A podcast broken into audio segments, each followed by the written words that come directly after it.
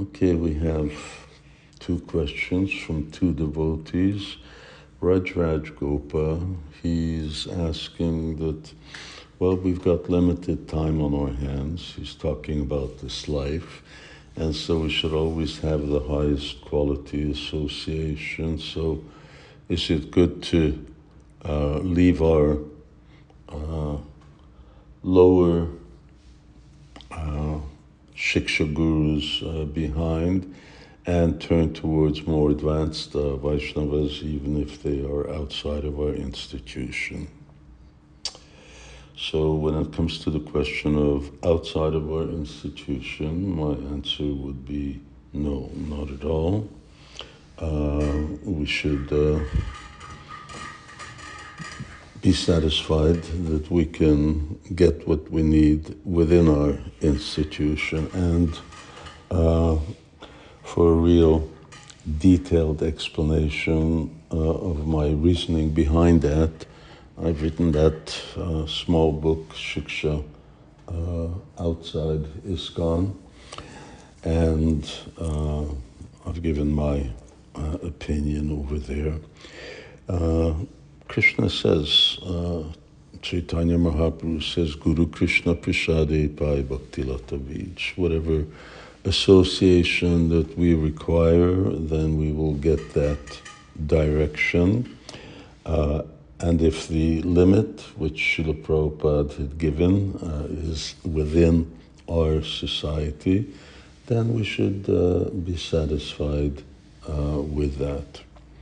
Uh, if for some reason devotees don't think that they are getting that quality association, then uh, Tesham uh, Satata Yuktanam Bhajatam Priti Purvakam. Then Srila Prabhupada explains that uh, if uh, no guru is available, then Krishna will become the guru and uh, he will give guidance and instruction within the heart.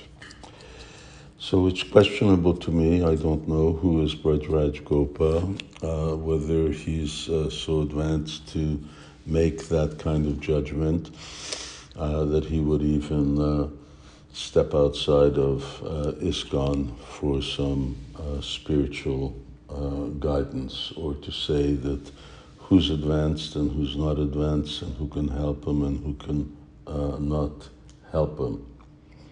Uh, that in itself uh, requires a certain level of uh, Krishna consciousness.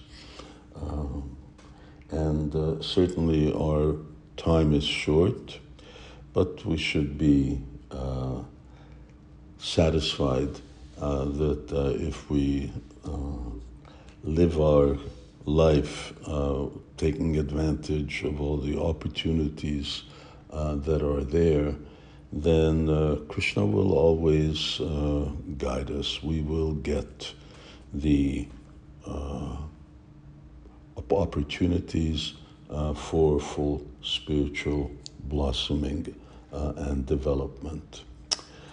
Uh, I have another question here from a Sanatan Gopal, and he says, What is the rationale behind?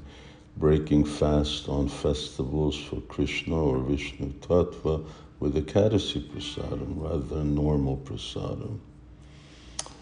Uh, it's not related to Ekadasi pastime, but rather it's the Gaudiya tradition that since uh, children, when they take birth, uh, they're not given grains. The grain giving ceremony, Annaprasna, uh, comes at a later time when they're uh, somewhat older.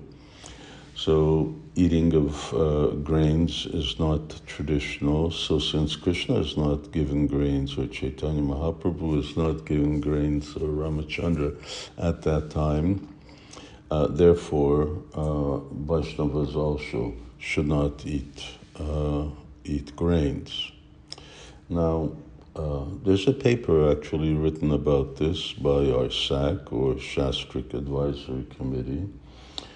Uh, Prabhupada didn't uh, always uh, follow that. Sometimes he allowed devotees to eat grains and sometimes not. So because that was Prabhupada's uh, behavior.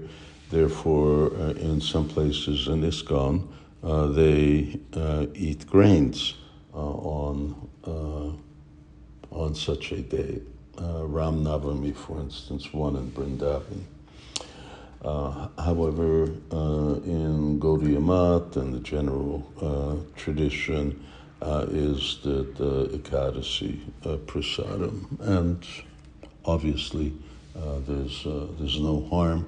The important thing is that we respect the uh, proper tradition of breaking fast at the uh, proper time. And if for one day devotees don't eat grains, not the end of the world. Good cooking, and you can't even tell the difference.